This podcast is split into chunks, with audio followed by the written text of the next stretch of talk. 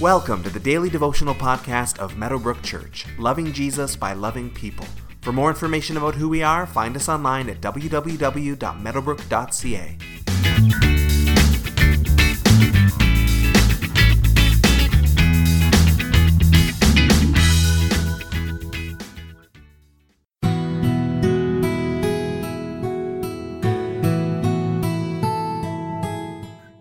grew up in church, you might remember an old classic Sunday school song about the wise men who built his house upon the rock, and the rains came tumbling down. It's a classic song from a classic teaching of Jesus, which he shares in today's verses.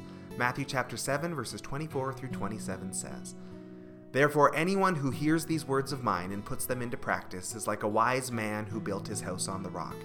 The rain came down, the streams rose, and the winds blew and beat against that house, yet it did not fall because it had its foundation on the rock. But everyone who hears these words of mine and does not put them into practice is like a foolish man who built his house on sand. The rain came down, the streams rose, and the winds blew and beat against the house, and it fell with a great crash. This is a classic parable of Jesus, and one of his first ones in Matthew's Gospel.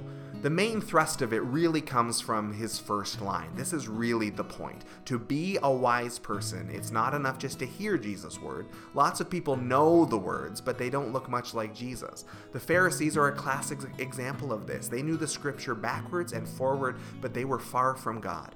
So, hearing the word, even understanding the word, is not enough. Jesus says to be a wise person, we need to hear the words of Scripture and put them into practice. We hear the word, we study the word, we understand the word, and then we live out the word. That is crucial. If we don't get to that last point, we fall short. We hear and we obey. That is the goal. When we do this, no storm of life can ever shake us. Not even death itself can shake us. We will never fall because the foundation is so solid that our lives will be safely rooted in God.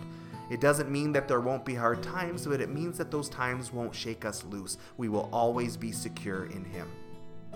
On the flip side of this is the foolish person, the person who hears the words of Jesus, maybe even understands them, but does not put them into practice. Knowing but refusing to live by his words is a problem. In that case, the reverse of the wise man is true. When tough times come, when the storms of life hit us, since we have no foundation, we will be shaky and easily fall apart. As in yesterday's verses, we are reminded again that it's not just about knowing the right thing, it's about doing the right thing. Then our lives and our eternity are secure. God's word is good, and we need to not just hear it, but live in obedience to it. The words of Jesus are trustworthy, and he is worthy to be obeyed. So today, spend some time in His Word and then go and look for places to actually and actively live out whatever it is that you read today.